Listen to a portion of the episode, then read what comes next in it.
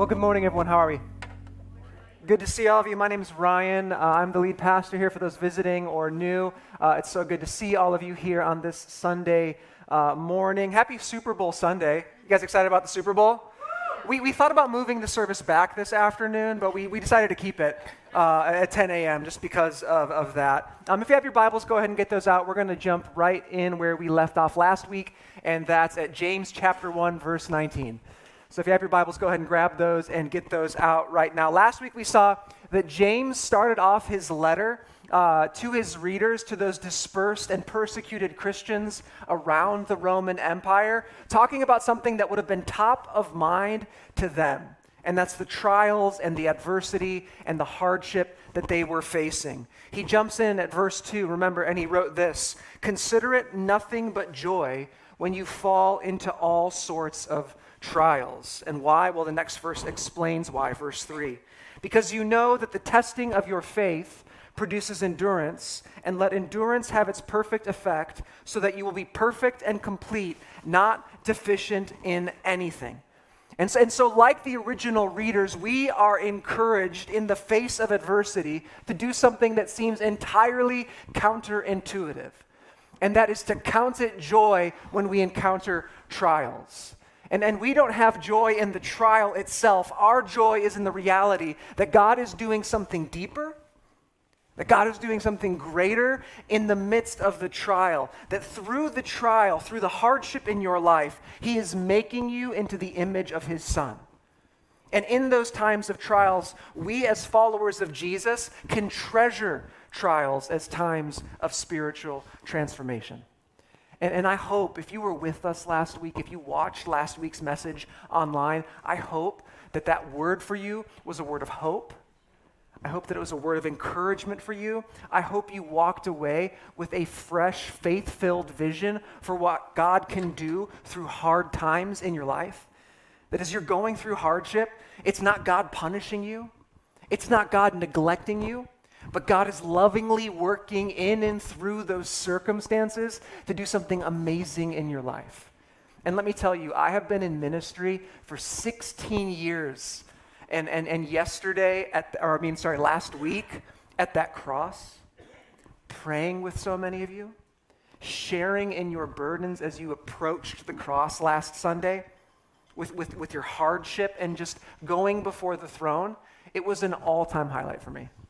It was amazing. I mean, God was moving last Sunday. God is moving in our church arbor. These are exciting days right now. But I hate to, to burst the warm and fuzziness of all of that. But James moves on. He moves on to something else in verse 19, and so I'm going to blame it on James right now. Let's go ahead and go there and look at what he says. He writes this He says, Understand this, my dear brothers and sisters. Let every person be quick to listen, slow to speak and slow to anger. Is there a more appropriate word for our time, for our time right now than that? Let every person be quick to listen, slow to speak, and slow to anger. Man, do we need this right now or what?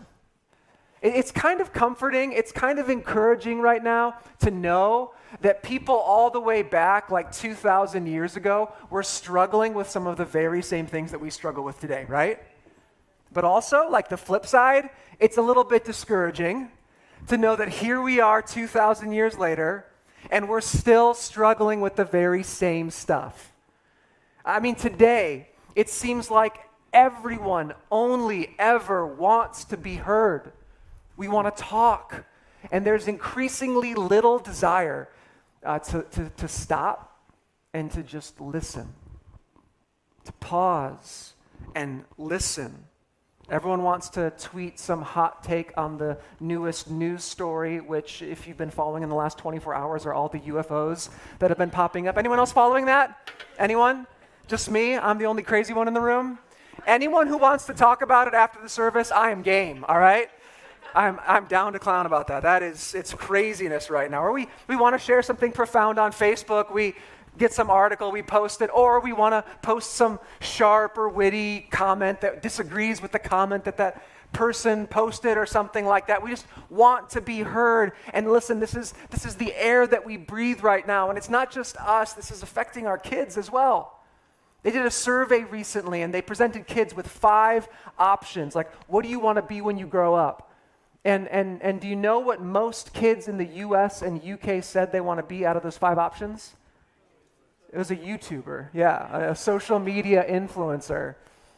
Uh, no, that's not the slide right there. There's a little, there's a little slide that, that shows that most kids in the U.S. want to be YouTubers. Um, the, the, the, problem is, like, you know, there were options like scientist and astronaut and all of these really useful, important things, but they chose YouTuber.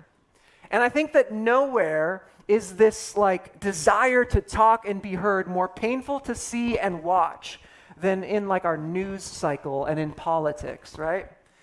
I was looking on YouTube, I was trying to find a video that illustrated this, and as I was going through videos that would illustrate this on YouTube, I was like fearful to use any of them because I thought that what they were arguing about would actually fire some of you up too much, and we would get distracted and we want to like argue about it. So, by the grace of God, He led me to a video of a bunch of Canadians arguing in French. And so, unless you are like deeply invested in Canadian politics and speak French, This next video uh, should not offend you too much. Go ahead and check this out. Tout ça par je vous demande.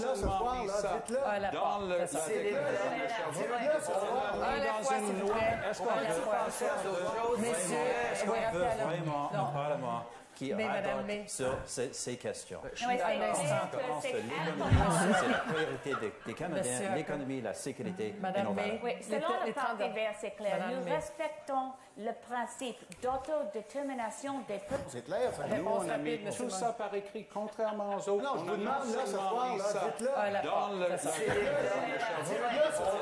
Dans une loi, est-ce qu'on veut passer à d'autres choses? Messieurs, est-ce qu'on veut vraiment un Parlement All right, that's good. That's enough of that. Thank you. Enough. Isn't that hilarious, though? It's nice to know that that's not just a, an American problem, it's not just an us problem.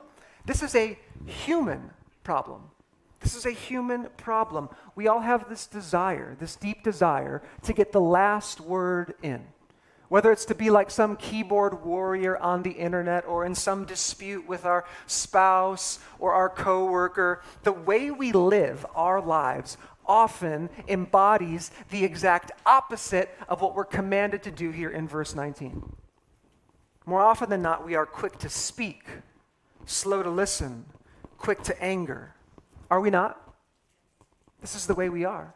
And why are we this way? Well, I think simply put, the, we, we are this way because deep inside, we are deeply selfish people. We are deeply self centered. We all are. You are, I am. We are all deeply self centered. Uh, the last group trimester, a group of guys and I, we went through this study of a book called The Common Rule Habits of Purpose for an Age of Distraction. And the purpose of this book was to get our attention off of ourselves and onto Jesus and on to others. And, and we did this because we wanted to grow in Christ's likeness. And in this book, the author, Justin Earley, he writes this. He writes, Anger and fear have something in common. We become the center of things. We become the center of things. And so when we are focused on ourselves, when we are preoccupied with our desires and our wants, this creates and cultivates an environment of fear and an environment of anger. But Jesus wants the exact opposite for us. And Jesus himself embodies the exact opposite of that. Jesus was perhaps the most other centered person ever. And we saw this in our series, A Better Way Forward. That, that any time Jesus went about his day, he would stop for anyone who needed anything, and he would put their needs ahead of his own. And, and you see, Jesus, he empowers us to live this way.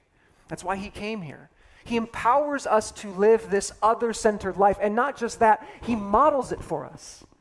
He shows us how to do this. And so we are commanded here in verse 19, right off the bat be quick to listen, slow to speak, slow to anger. And why? Well, we get our reason why in verse 20. Look there. James writes, For human anger does not accomplish God's righteousness. For human anger does not accomplish God's righteousness. And so our frustration, our anger, our wrath does not produce the good that God wants to see in our lives. And so when we're quick to speak, when we're quick to anger, those reactions don't come from this desire to please God. Those reactions don't come from a desire to want what God wants. 99.99999% of the time, they originate in our own selfish desires. The very same desires that we were warned against in verse 14.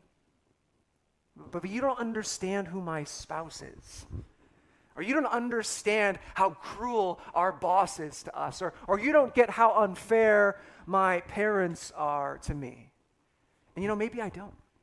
Maybe I don't. But what God's word seems to clearly say right here is that there is absolutely zero justification for any outbursts of anger, ever ever. That the venting of our anger through our words and our emotional outbursts is simply not the way of a follower of Jesus.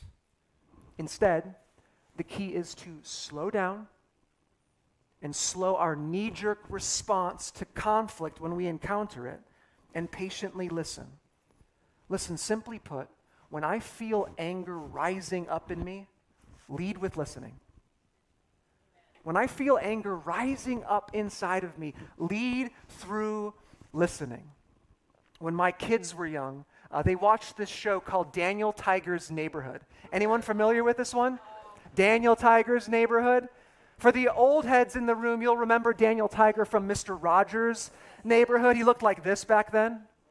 Yeah, a little different somehow he got his own spin off show. He must have a really good agent or something like that. And so he got his own show, Daniel Tiger's Neighborhood. My kids would watch this. And in one episode, um, they were teaching kids on how to slow down their reaction and control their temper and not be so angry. And for whatever reason, the little song that they taught in this show really resonated with our middle child, Miles. And so they teach this little song, and I thought it might be helpful, helpful for us to, to learn it. Go ahead and check it out. Little two year old Miles is going to teach us here. Take a deep breath and count the four. One, two, three, four, five. Isn't that cute? Um, and so again, you, that's for that's for free. That's for you now. Okay, you can put that in your back pocket. You can use it later when you feel so mad that you want to roar. Take a deep breath and count to four or five or twenty, whatever you need in the moment, and pause. If we lead with listening instead of giving vent to our anger, I think it would help solve so, so, so many of the disagreements that we face in this life. When we lead with listening instead of making cutting remarks, when we ask questions instead of getting combative, I think it can open up so many doors for resolution, so many doors for peace in relationships, rather than slamming those very same doors in that person's face. When we lead with listening and, and ask questions and, and pause, it can open up so many different possibilities as we engage with that other person that we're in conflict with. Like, like, like maybe, maybe there's a backstory that I don't know. Maybe there's a backstory I don't know. Let's say someone offends you and they hurt you in some way. One question to ask yourself is this before you jump in and, and come in hot is this is, is, is their behavior out of character for them? Is, is the thing that they did out of character for them? Because if it is, then maybe there's more to the story than you know. I mean, maybe that morning they went to Starbucks and they got their order wrong. You know, maybe something simple like that. Maybe they have a kid who's sick and that, that kid kept them up all night the night before. Uh, mean, maybe they got some bad results at a doctor's appointment. And, and again, while that doesn't excuse the behavior, it at least provides a little context for why things went down the way they went down. And you're not going to learn that by jumping in hot. Maybe there's a backstory. Or maybe, maybe there's missing information. Maybe there's missing information. Again, maybe the other person has offended you. They've hurt you. They've done something to, to, to make you feel less than. And instead of freaking out on them, you go to them patiently, asking questions, and you realize that they were missing some important piece of information. Maybe they didn't know what the budget was for that thing. Maybe they thought church started at 10:15 and not 10, and that's why they got here late.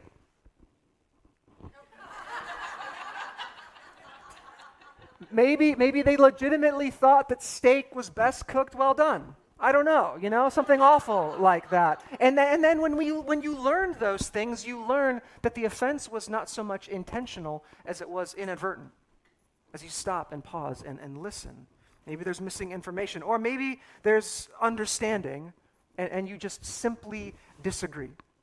Uh, it's definitely possible that you've talked and there's, there's just mutual like disagreement about a thing but one thing I've discovered over time, and maybe, maybe you've discovered this as well, is that that ends up kind of being like the least common thing. But even if that's the case, like all the more important to follow what God's word says here, that we would be quick to listen and slow to speak and slow to anger. Like, like maybe you have a friend who, who like unfortunately still thinks that it's pronounced jiff. And we've talked about this before. But you, as an enlightened intellectual, you know that it's pronounced GIF. But listen, listen. If that poor person, if that poor person sees that you're willing to humbly engage by asking questions and, and by stopping and listening, uh, you will be able to build trust and rapport, and you will be able to seek out good resolution that wouldn't have been possible if you came in hot, if you were freaking out. Matthew 18 15. Uh, Jesus is, is talking about conflict and he's talking about offenses. He says this If your brother sins, go and show him his fault when the two of you are alone. And if he listens to you, you have won your brother.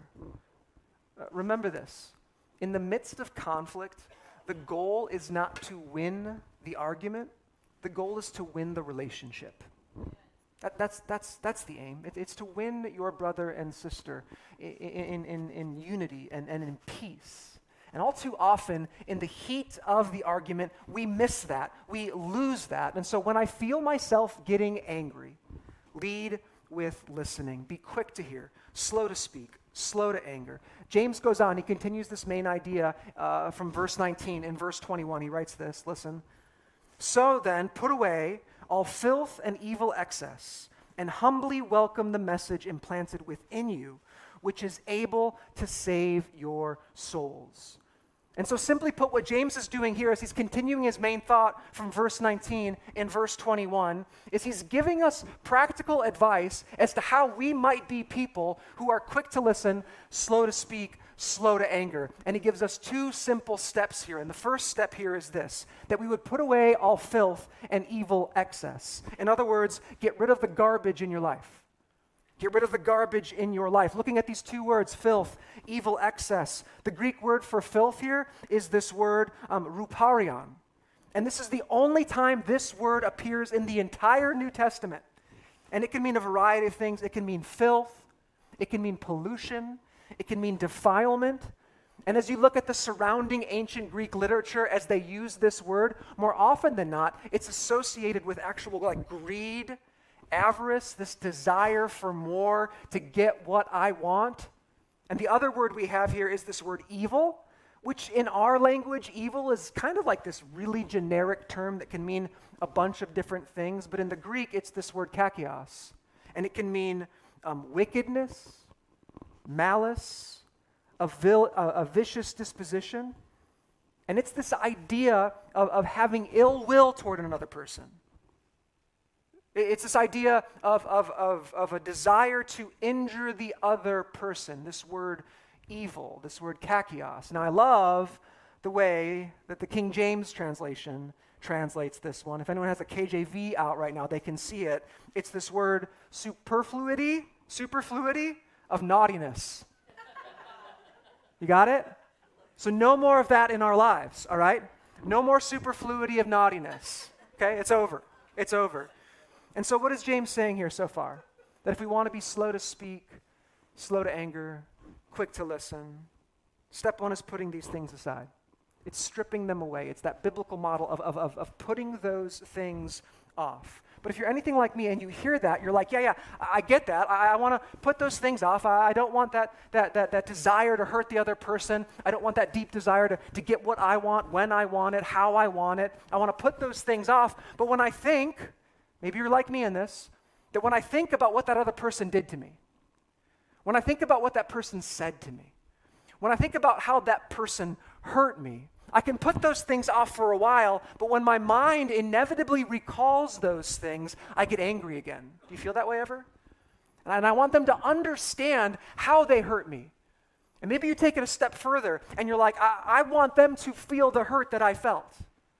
And you find yourself trapped and stuck in this spot. Like, I get that. I get that. James gets that too, which is why he gives us a second step here and, and the second step is actually more important than the first step.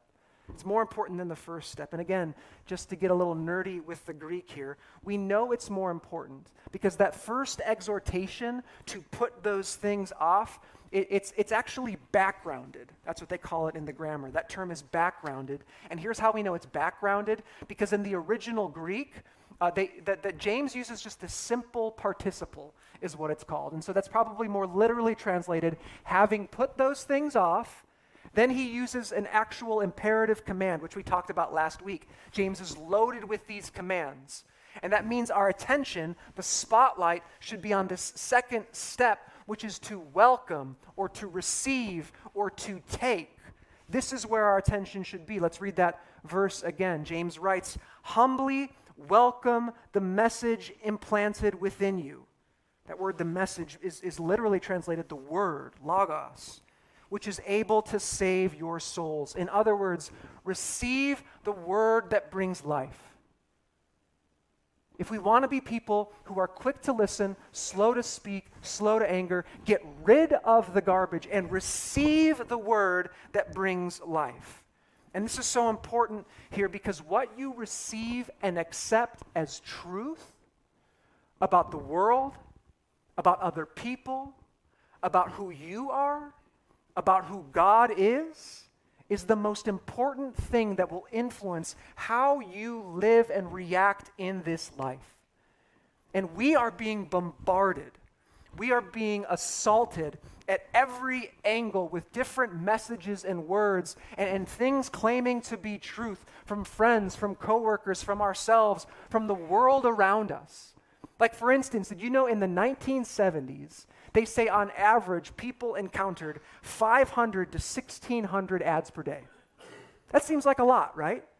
But they estimated in 2021 the average person encounters between 6,000 and 10,000 ads per day.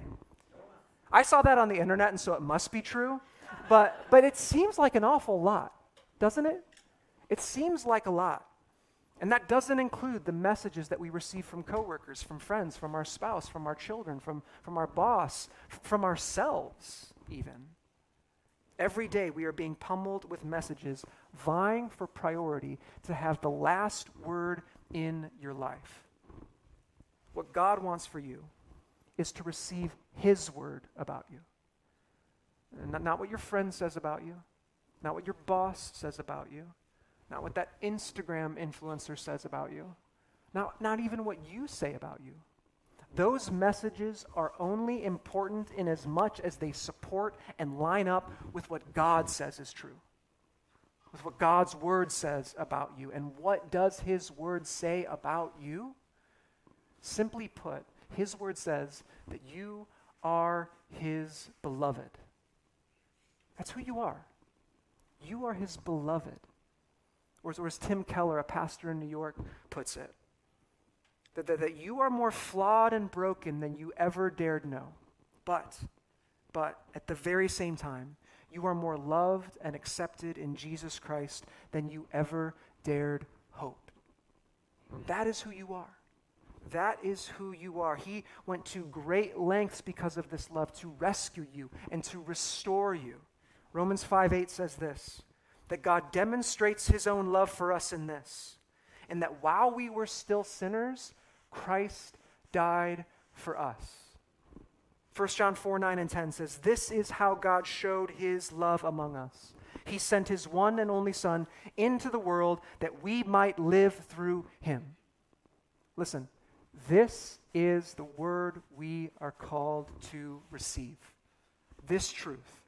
This is the truth that should shape how we live and how we respond in this word.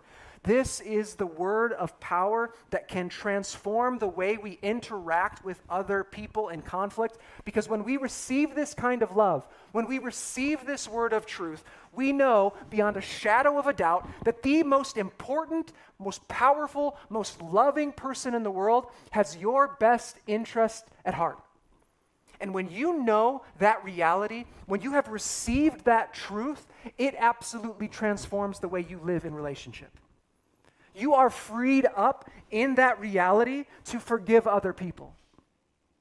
When you understand and receive this word in your life to be true, not just theologically, but personally in your own life, when you receive this, you're able to give grace in the face of the most grievous offenses. Because of this love, because of this word. Receive the word that brings life. Look at verse 22. James goes on. He, he builds this, he builds on this, and he begins to help us really understand what it looks like to receive this word. Verse 22. He writes, But be sure, listen now, that you live out the message and do not merely listen to it and so deceive yourselves. This is a warning here. A warning for all of us. Don't just listen to the message. Don't just hear this word. If you want to know that this life saving, life changing word has really implanted itself deep inside of you, then it demands that it be lived out in our lives. In other words, real change happens when I move from listening to the message to living it out. That's when real change happens. When I move from listening to the message to living it out. And then James gives us an illustration here in verse 23. He writes, For if someone merely listens to the message and does not live it out, he is like someone who gazes at, at his own face in the mirror. For he gazes at himself, and then he goes out and immediately forgets what sort of person he was. But the one who peers into the perfect law of liberty and fixes his attention there and does not become a forgetful listener, but one who lives it out, he will be blessed in what he does. And so, what James does here is he illustrates this point with, with a negative example at first. And many of us are probably familiar with this example. The individual goes into the mirror and looks at themselves and then forgets what they look like immediately upon leaving that mirror. It's like going into a mirror, looking at your teeth, seeing a bunch of junk there, and then walking away, not doing anything about it, and totally forgetting about it. It's like sitting week after week in a Bible study, learning all of these amazing things about who God is and God's Word, and doing nothing about it. It's like coming to church Sunday after Sunday, hearing God's Word preached, and then going off doing nothing with what we just listened to. That's what James is saying here. That's, that's what he's getting at. Um, and, and unfortunately, in our world today, we have so divorced information from action. That we think all we need to do is merely just receive more and more information. There's this guy named Neil Postman, and he's a, a media theorist and a cultural critic. And in a lecture once, he, he said this. Listen, I think this is really profound. He said, The tie between information and action has been severed.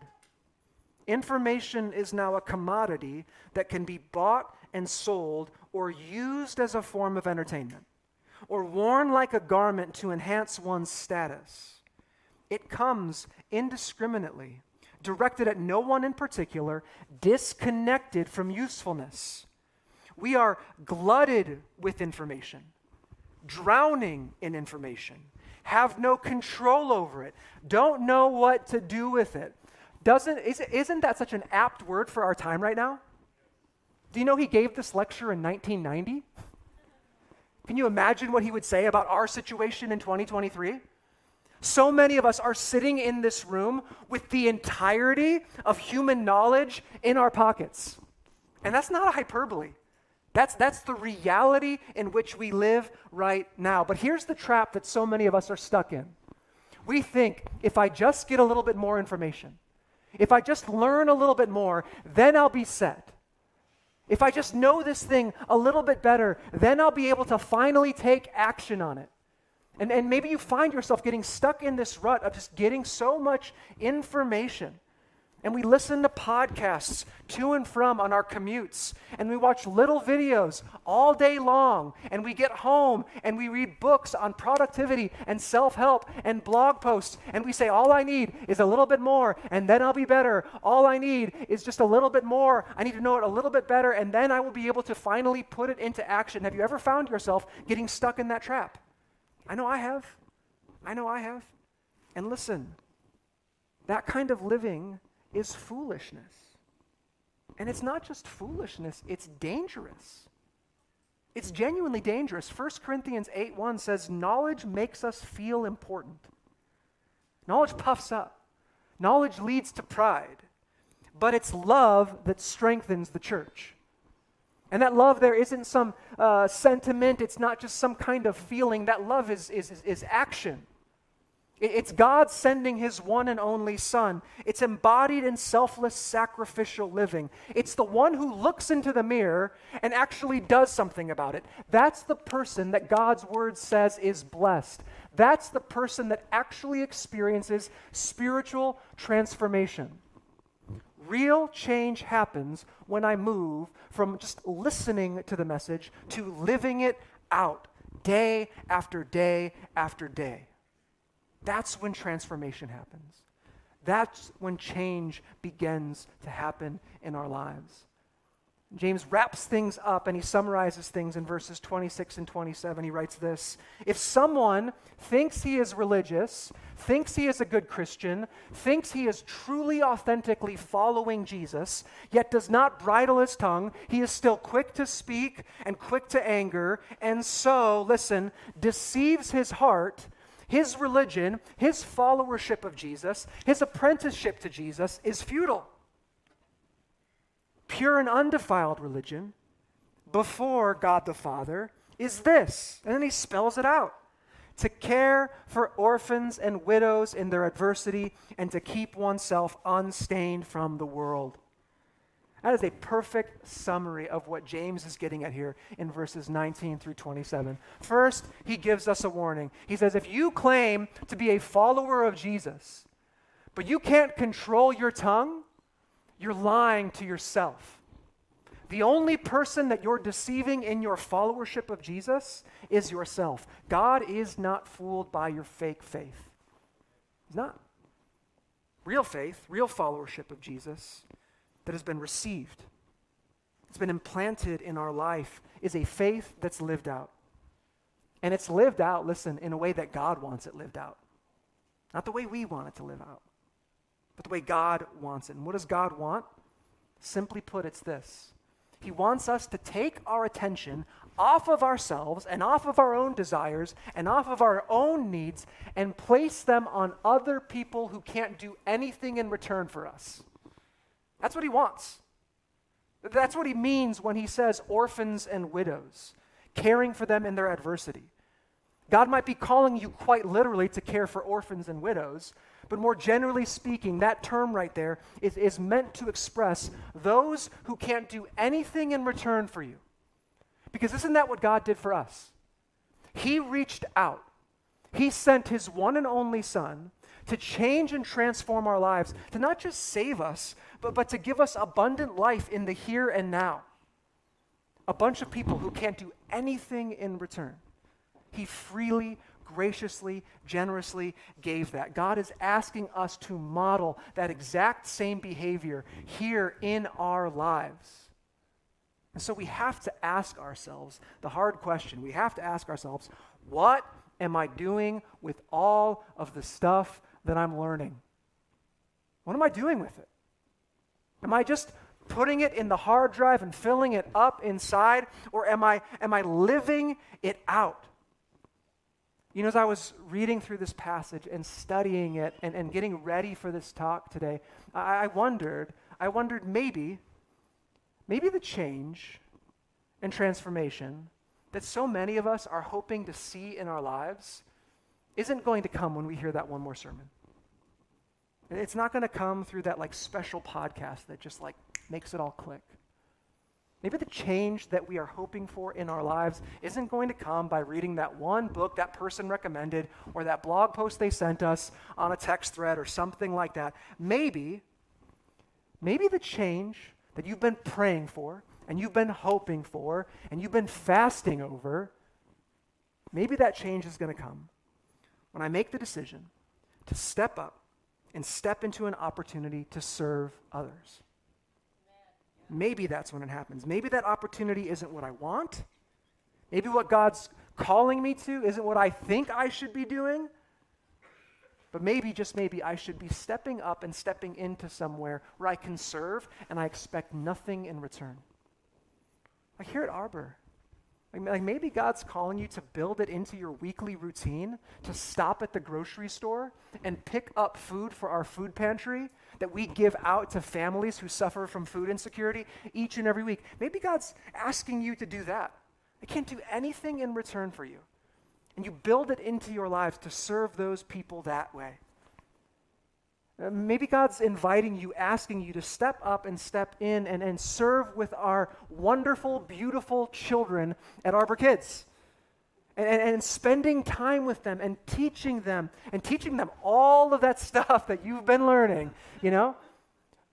And not just that, but, but sharing your time and your attention so that you would create a, a, a, a memory, an understanding that, that gathering together with God's people week after week is something to celebrate, is something to rejoice in. Maybe there's some opportunity at home or at work. I don't know what God would be calling you to, but, but here's what I know that this word right here, it's for all of us. It's for all of us. Maybe when we start to do this, when we step out and begin to serve those around us who can't do anything in return, maybe we'll begin to experience the kind of change that we've been longing for. That we will become the kind of people that Jesus wants us to be. We'll be quick to listen, slow to speak, slow to anger.